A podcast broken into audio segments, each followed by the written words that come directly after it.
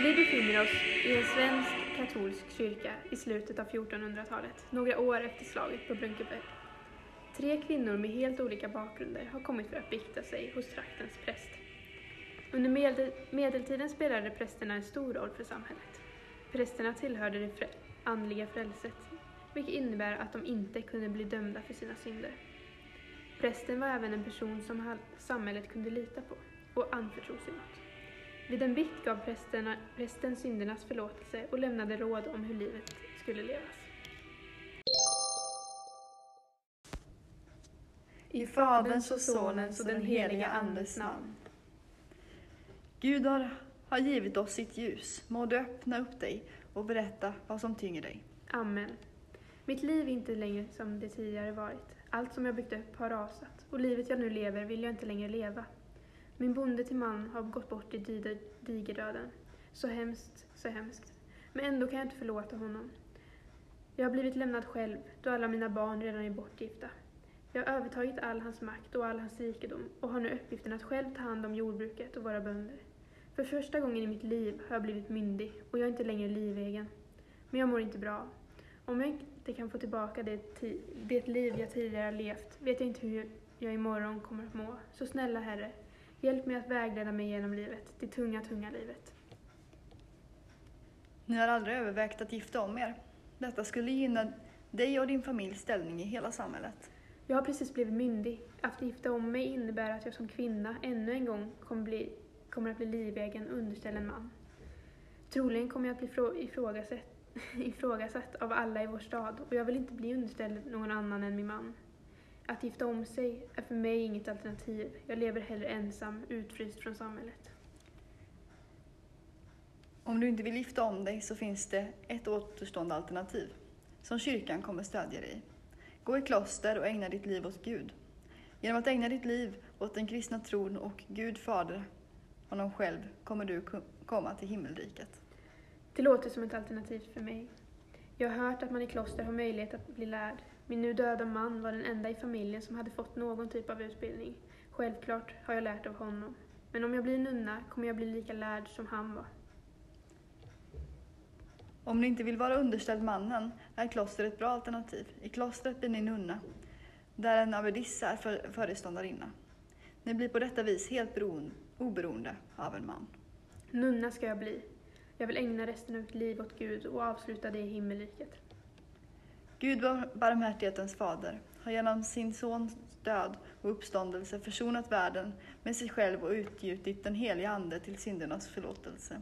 Han giver dig genom sin kyrkas tjänst förlåtelse och frid. Och jag löser dig från dina synder i Faderns och Sonens och den heliga Andes namn. Amen. Tacka Herren, ty han är god. Evigt varar hans nåd. I det medeltida samhället verkade så kallade vasaller, som ibland benämndes som läntagare. En vasall var en part i feodalsystemet och hade vanligen en adelstitel som löd under exempelvis en kung. Vasallen ansvarade för att skydda kungen militärt i utbyte mot skatt eller tribut.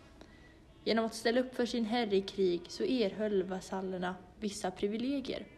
Ett vanligt privilegium var att adeln inte behövde betala skatt själv.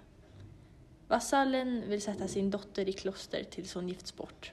Detta för att skydda dotterns oskuld innan äktenskap. För en familj under denna tiden var det dyrt att föda döttrar eftersom att de skulle giftas bort. Detta innebar en avgift för, för dotterns familj och därför ville man hellre föda söner. I Faderns och Sonens och den heliga Andens namn. Gud har givit oss sitt ljus. Må du inse och bekänna din synd och så erfara hans barmhärtighet. Amen. Min senaste bikt var för tio månader sedan. Jag har fullgjort den ålagda boten. Jag bekänner inför Gud allsmäktig och dig, Fader, att jag syndat mycket i tankar, ord, gärningar och underlåtelse. Jag bekänner att jag syndat med tankar om min far, ty jag ser hans beslut om att placera mig i kloster som en bestraffning. Jag ber om syndernas förlåtelse för mina onda tankar. Du har alltså haft onda tankar om din far? Ja, jag befarar att det stämmer. Min far säger sig vilja skydda min oskuld till dagen då jag har gifts bort.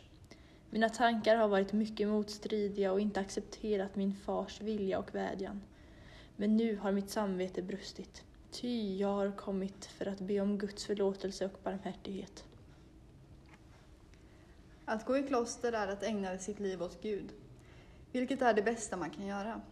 Din far har rätt i att det skulle vara det bästa för dig, mitt barn. Ångrar det, du det du tänkt om din far? Jag lovar och svär på min heder att jag ångrar mina onda tankar och nu instämmer med min fars åsikter. Åh, helige Gud, jag ber dig om förlåtelse. Skona mig!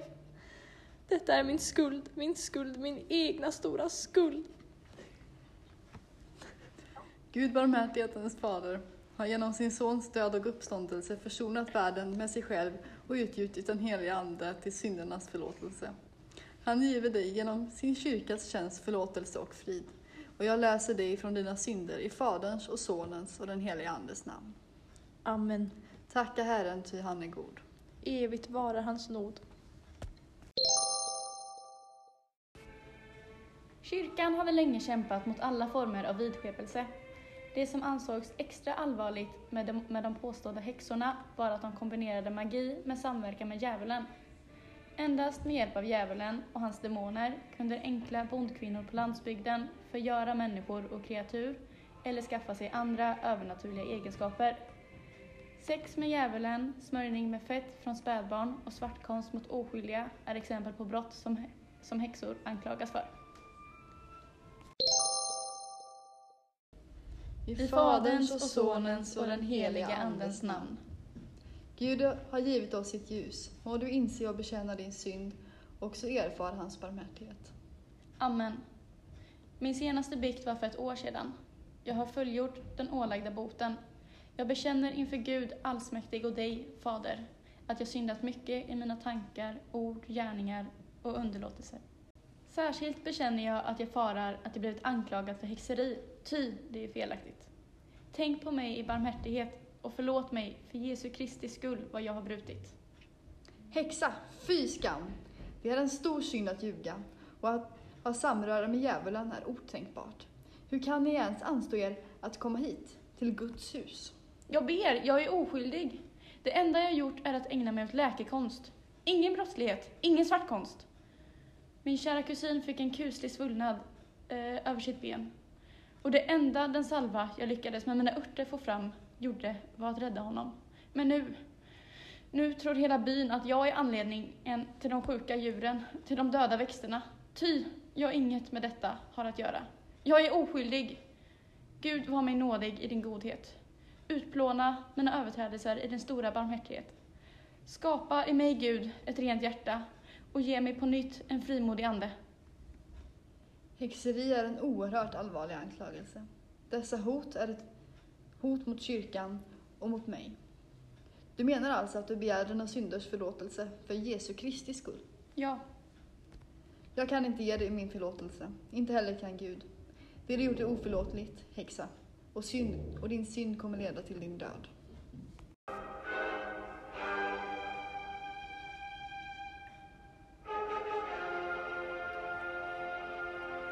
Två veckor senare utfördes ett häxprov. Den anklagade häxan kastades i vattnet med fastbundna händer och fötter. Om hon flyter till ytan är det djävulens verk, men den anklagande häxan sjönk till botten som en sten. Hon var alltså oskyldig och felaktigt anklagad.